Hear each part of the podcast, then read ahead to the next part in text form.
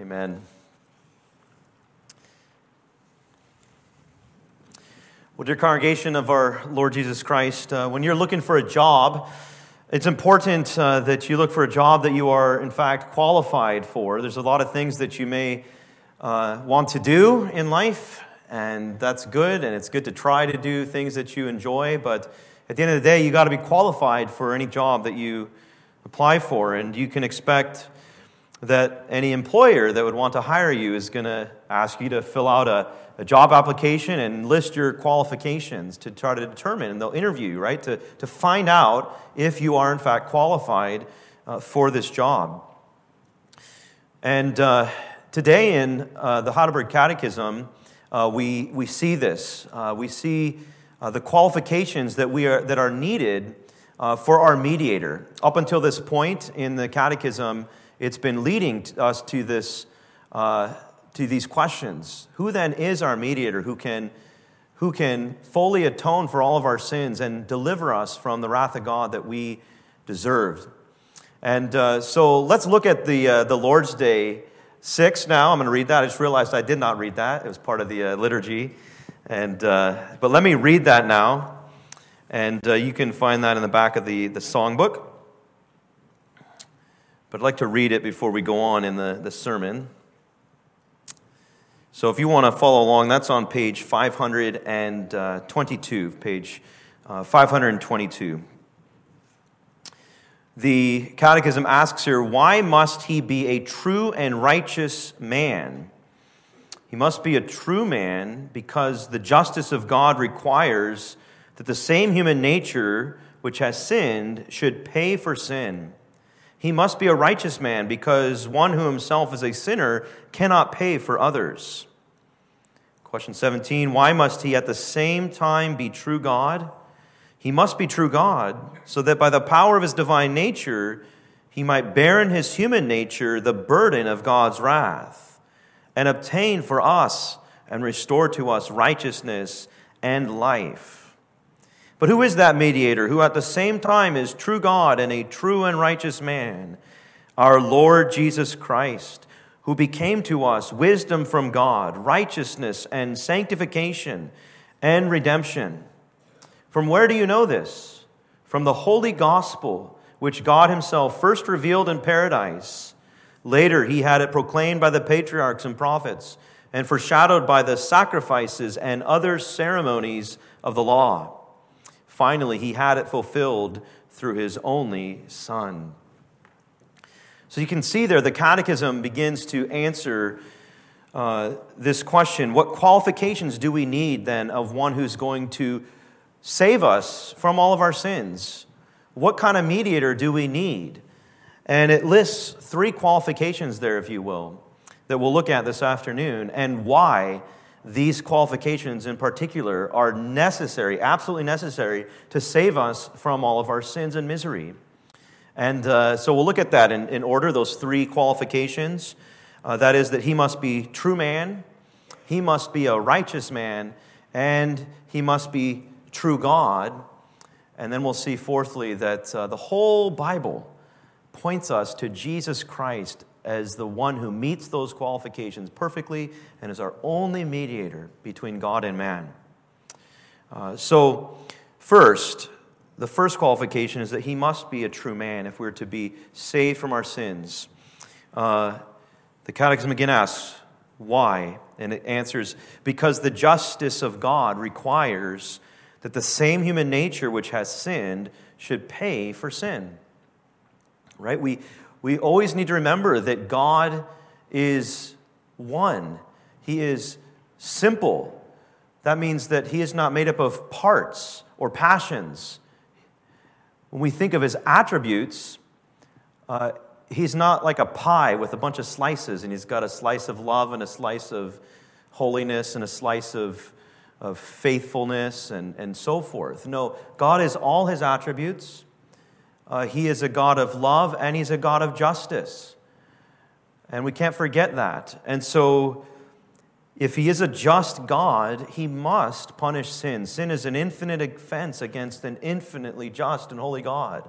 And so he can't just, in forgiving us, just sweep our sins under the rug and pretend like they never happened. No, as we heard this morning, as I mentioned, God is faithful and just to forgive us of all of our sins and to cleanse us from all unrighteousness. And so he must be just in the way that he forgives us. And so our mediator must be true man. Why?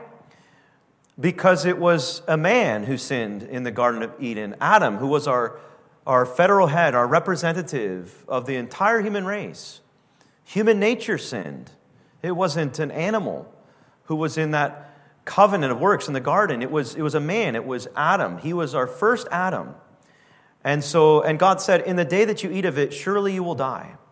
And so, if God is going to be true to his word, if he's going to be just, he must punish sin. And we need one who is true man. It can't be, it can't be an animal, a, a a, bull or a goat. If you read the rest of the book of Hebrews, it really shows that, that ultimately that can't atone for our sins. It can't be an angel, it has to be one who is true man. And so we need a mediator who is true man. And the good news is that Jesus Christ is true man. Uh, he is the eternal Son of God who added a true human nature in his incarnation. We should always think of the incarnation in terms of addition and not subtraction. He didn't subtract any of his divinity in the incarnation, he added a true human nature, uh, body and soul, like yours and mine, forever. Think about that. Today, he still has his human nature, but now glorified. It wasn't like he just put it on for a little while and then was you know, when he is exalted to the Father's right hand, was able to just peel it off and set it aside. No, he continues as true man forever. And we see this throughout the Bible. Uh, 1 Corinthians 15 21 says, For as by a man, referring to Adam, our, our covenant representative, uh, for as by a man came death, by a man, who's that? Our second Adam, Christ. By a man has come also the resurrection of the dead. It was by a man who came the resurrection of the dead.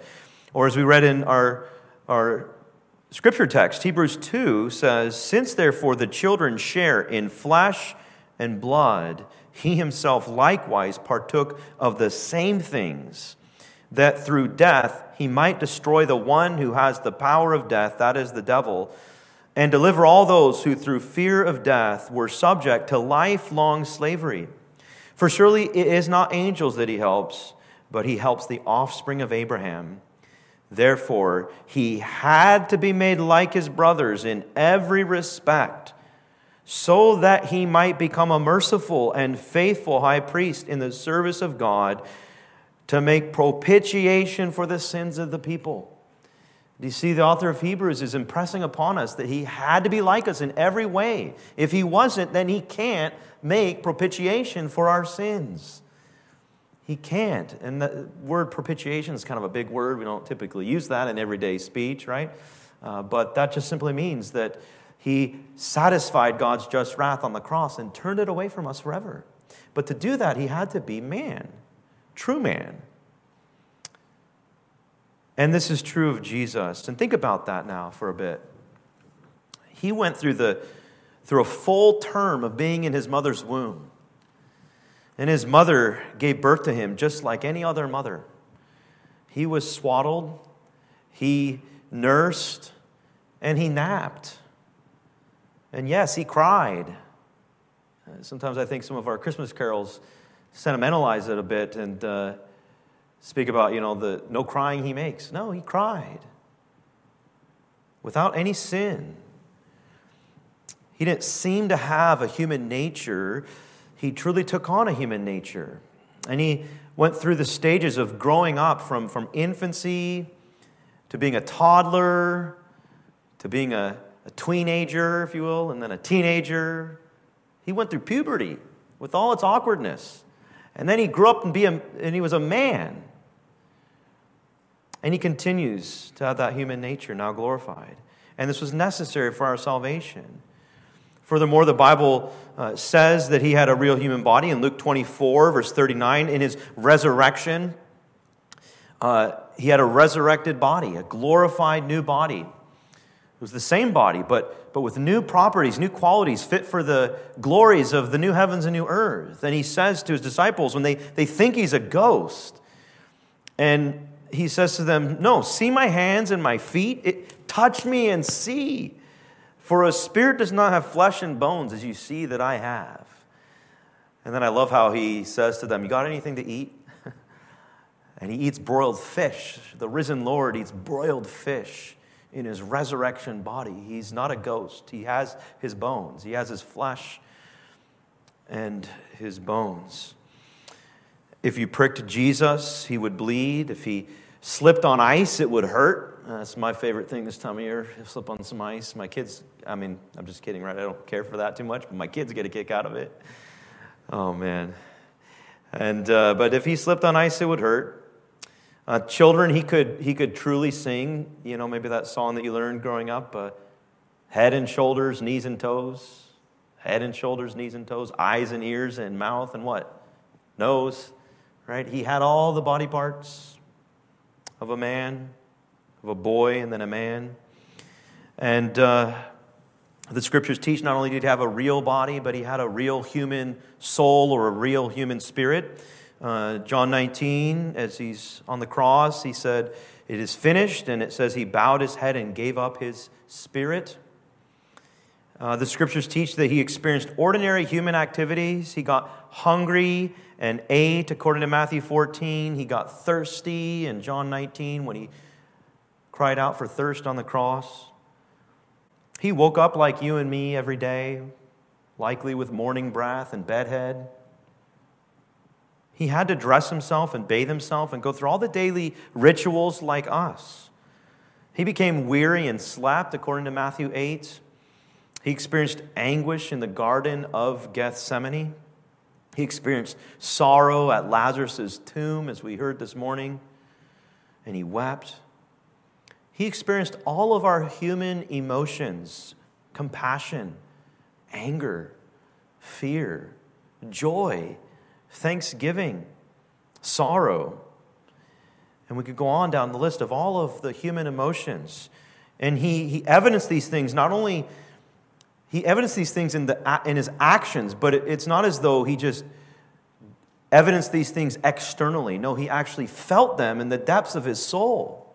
He felt deep down more than we could ever imagine compassion, anger, joy, thanksgiving but without any sin. Without any sin, he experienced all these human emotions. In his incarnation, he was made like us in every way except for sin. And, and as the only truly innocent and righteous man to ever walk the face of this earth, he knows what it is to be despised and rejected and scorned and shamed and embarrassed, abandoned, misunderstood, falsely accused, suffocated, tortured, and killed. And no doubt this is all a profound mystery, but we adore the mystery, don't we? Oh, come, let us adore him, the carol says. We adore this mystery of the incarnation because it means that we indeed have a mediator who is our Savior from all our sins, who is true God and true man and righteous man. And so the first qualification he meets, he's true man. He didn't seem to be a man, he's true man. He added a real human nature. The second qualification we need then to have a mediator to deliver us from our sins and misery is that he must be a righteous man, right? Our catechism asks this question as well. Uh, why does that why does he need to have that? Well, because one who himself is a sinner cannot pay for others. Uh, you know, you can think of this as, you know, sort of using a metaphor of payment, right? And if somebody is totally bankrupt and has no money, not a, not a dime to their name, I would say penny, but we don't have pennies anymore, do we? I almost said that. Uh, he, didn't have, he didn't have like anything to his name, right?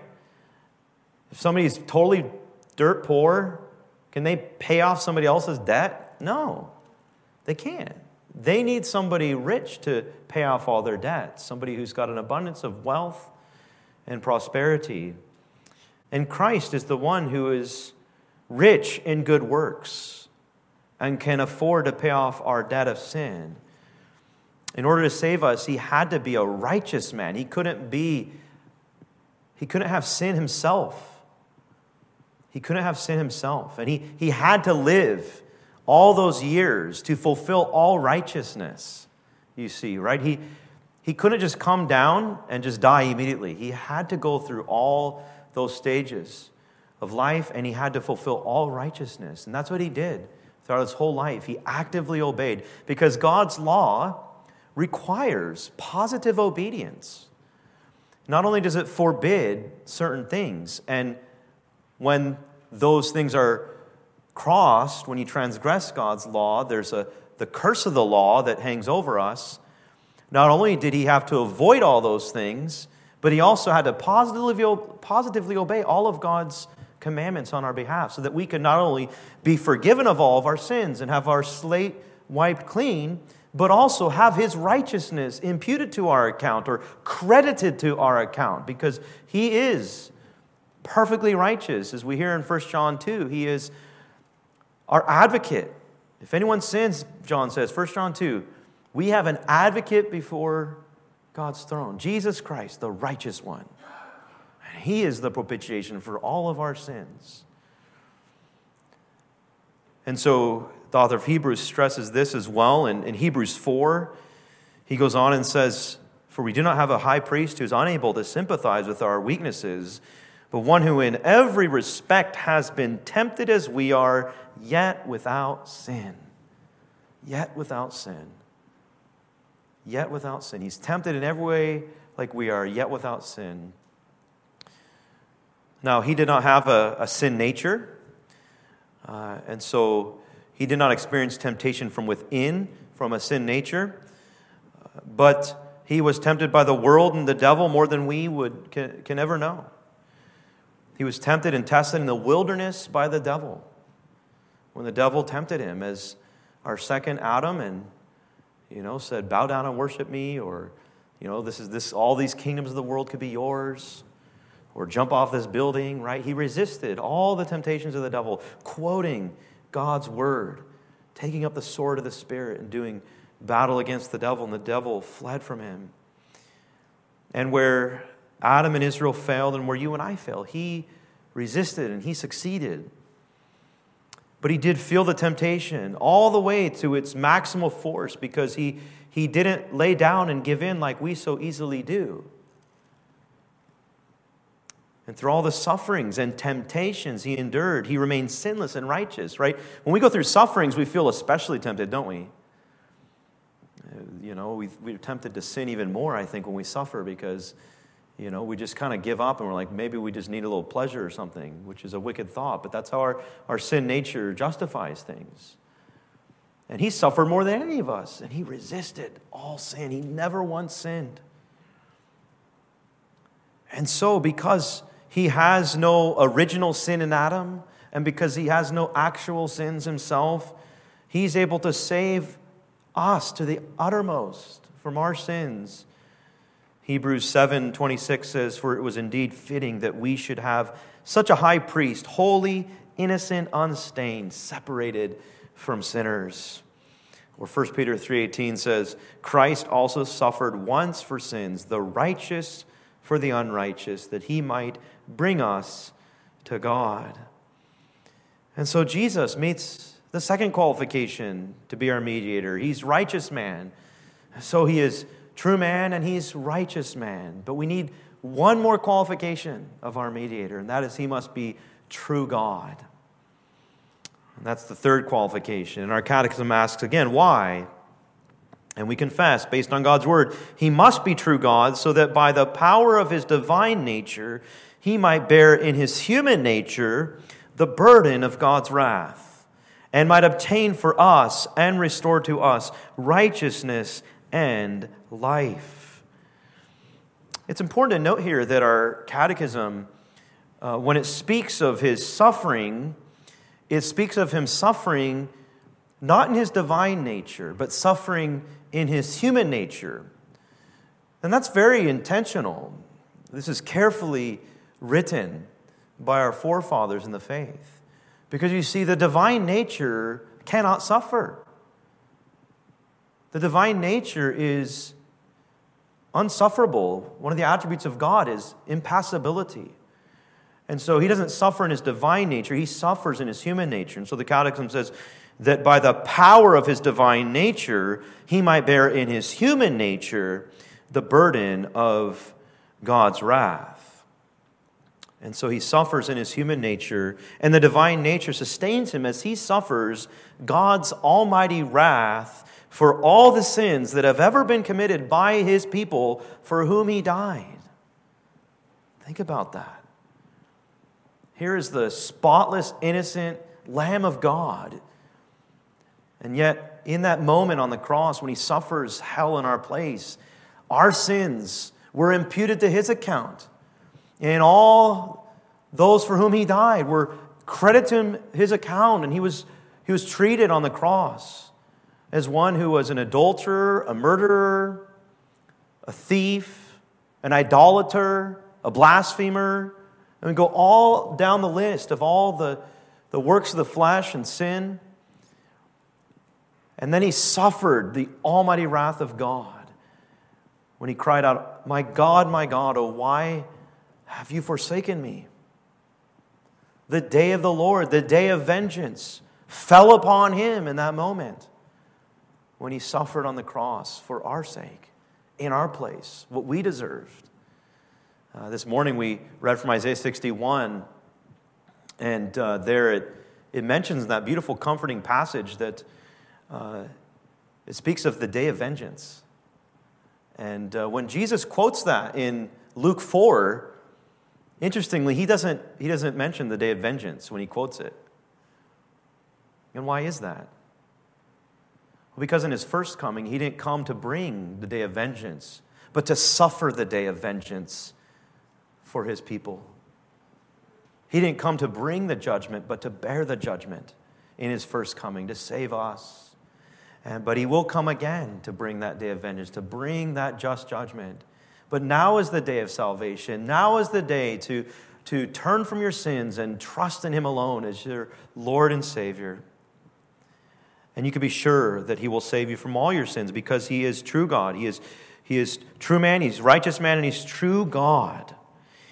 And he had to be true God because we owe God an infinite debt that we cannot pay. We cannot pay it off as finite creatures.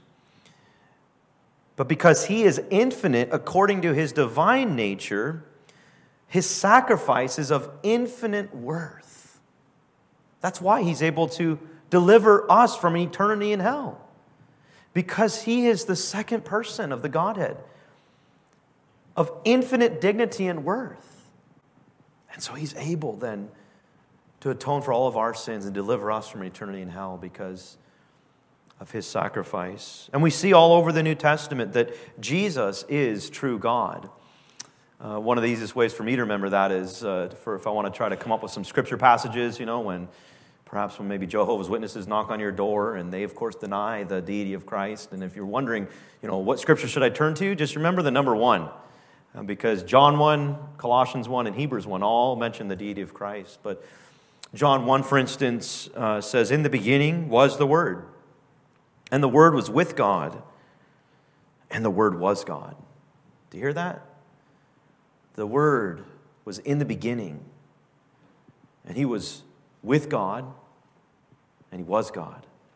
You hear that? There's this idea of the doctrine of the Trinity there. He's, he's one in essence with the Father and the Spirit, but yet distinct with them.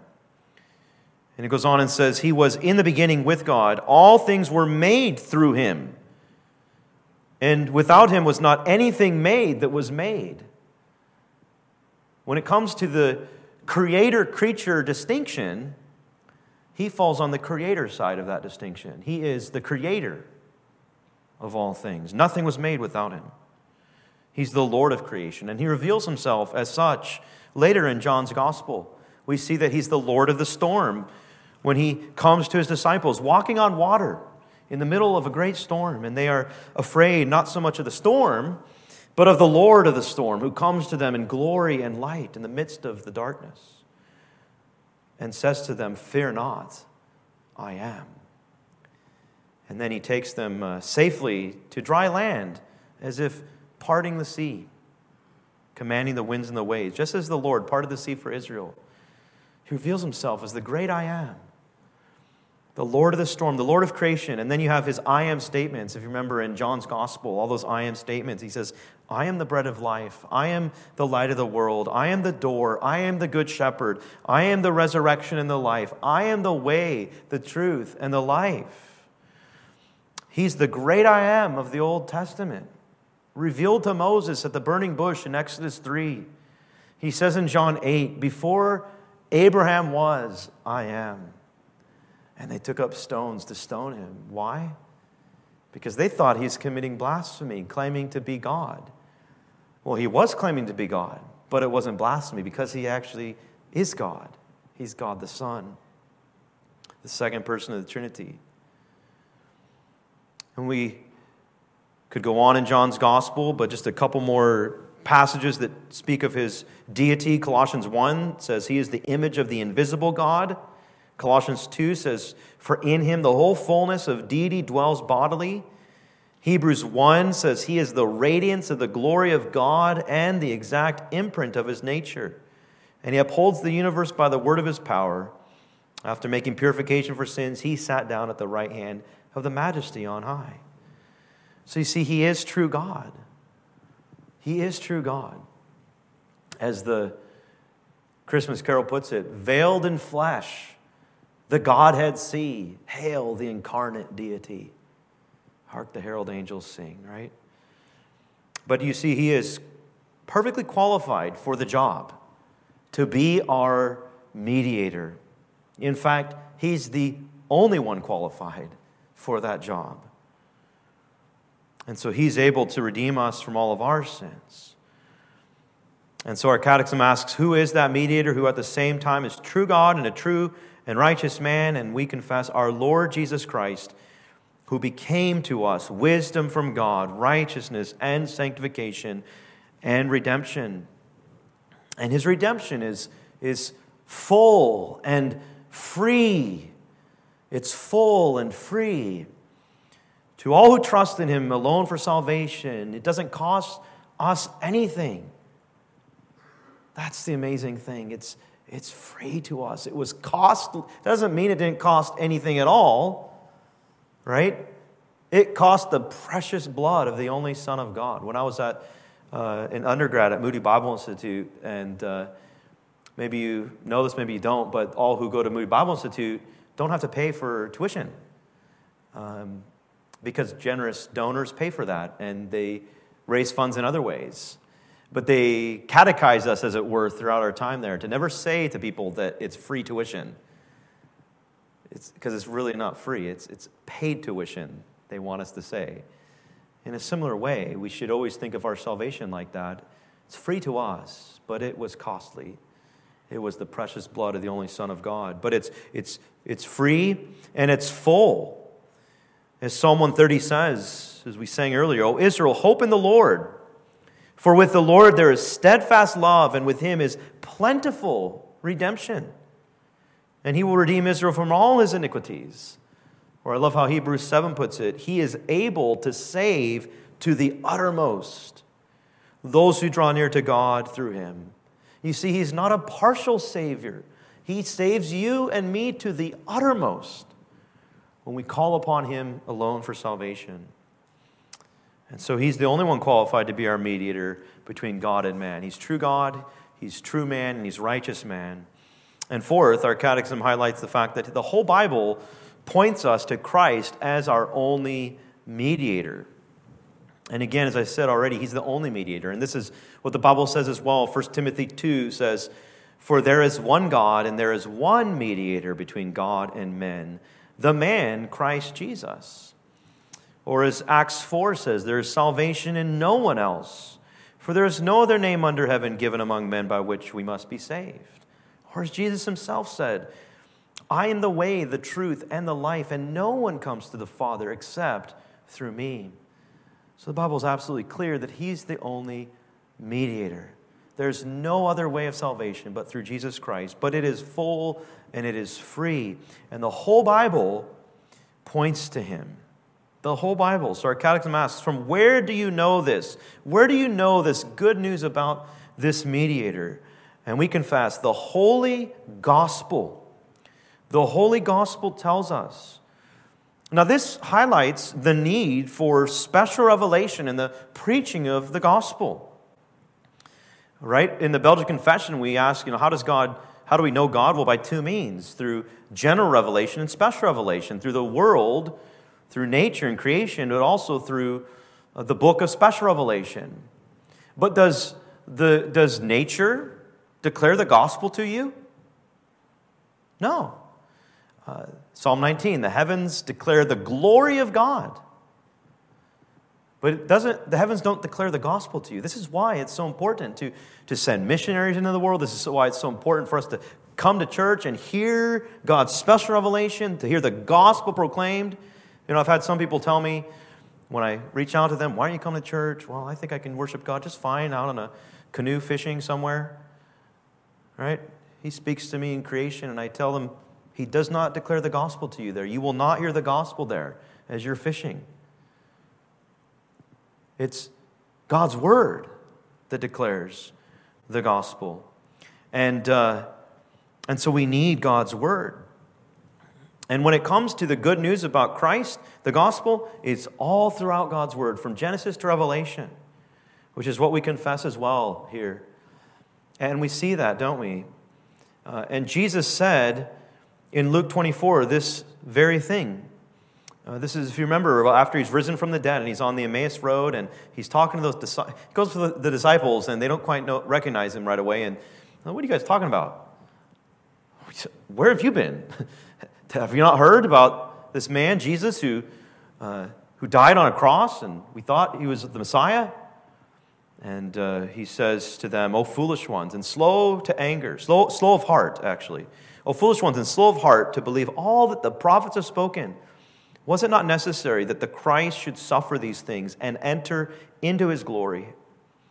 And beginning with Moses and all the prophets, he interpreted to them in all the scriptures the things concerning himself. And then he said to them, These are my words that I spoke to you while I was still with you, that everything written about me in the law of Moses, and the prophets and the Psalms must be fulfilled. Jesus himself says, The whole Testament is about me. And so we confess in question and answer 19 of the Catechism God himself first revealed the gospel in paradise, right? In that first gospel promise in Genesis 3:15 that the, there's going to be enmity between the seed of the woman and the seed of the serpent. But ultimately, you know, the, the seed of the serpent's going to bruise the heel of the seed of the woman, but then the seed of the woman is going to crush the serpent's head. That's the first gospel promise. And you can trace that throughout the Bible. We go on to confess. Later, he had it proclaimed by the patriarchs and prophets and foreshadowed by the sacrifices and other ceremonies of the law. Finally, he had it fulfilled through his only son. And so, there's a lot of stories in the Old Testament, right? And it's possible to know all those stories, but to miss the story of our mediator and our redemption in him. Uh, Edmund Clowney writes this There are great stories in the Bible, but it's possible to know Bible stories yet miss the Bible story. The Bible has a storyline, it traces an unfolding drama. The story follows the history of Israel, but it does not begin there, nor does it contain what you would expect in a national history. The story of the Bible is real history wrought in the lives of hundreds and thousands of human beings. In a world where death reigned, they endured, trusting the faithfulness of God's promise. If we forget the storyline of the Old Testament, we will also miss the witness of their faith. That omission cuts the heart out of the Bible. Sunday school stories are then told as tamer versions of the Sunday comics, where Samson substitutes for Superman David's meeting with Goliath then dissolves into an ancient Hebrew version of Jack the giant killer. No, David is not a brave little boy who isn't afraid of the big bag giant. He is the Lord's anointed. God chose David as a king after his own heart in order to prepare the way for David's great son, our deliverer and champion. And so the whole Bible is pointing us to him ultimately. There's this organic unity, if you will. It's sort of like a, from seed to full flower. It's there in the Old Testament, the gospel in Genesis 3:15, and it's like a seed that, that grows and eventually blossoms into full flower in the gospel. And so we should rejoice. We see the beauty of the full flower of the gospel of Jesus Christ. We are so privileged to live on this side of the life, death, and resurrection of Jesus Christ. And when we go to the Old Testament, we read the Bible, we should ultimately be looking for our mediator because it all is pointing to him. He is the Lord of the covenant and the servant of the covenant. He is true God, and he is true man, and he is righteous man, and he is our only mediator. And we ought to rejoice and celebrate that this Lord's Day and rest in his completed work on our behalf. Amen. And in response, let's sing together uh, hymn 79. We'll sing all five stanzas. Let's stand if you are able and sing hymn 79, all five stanzas. We come, O Christ, to you.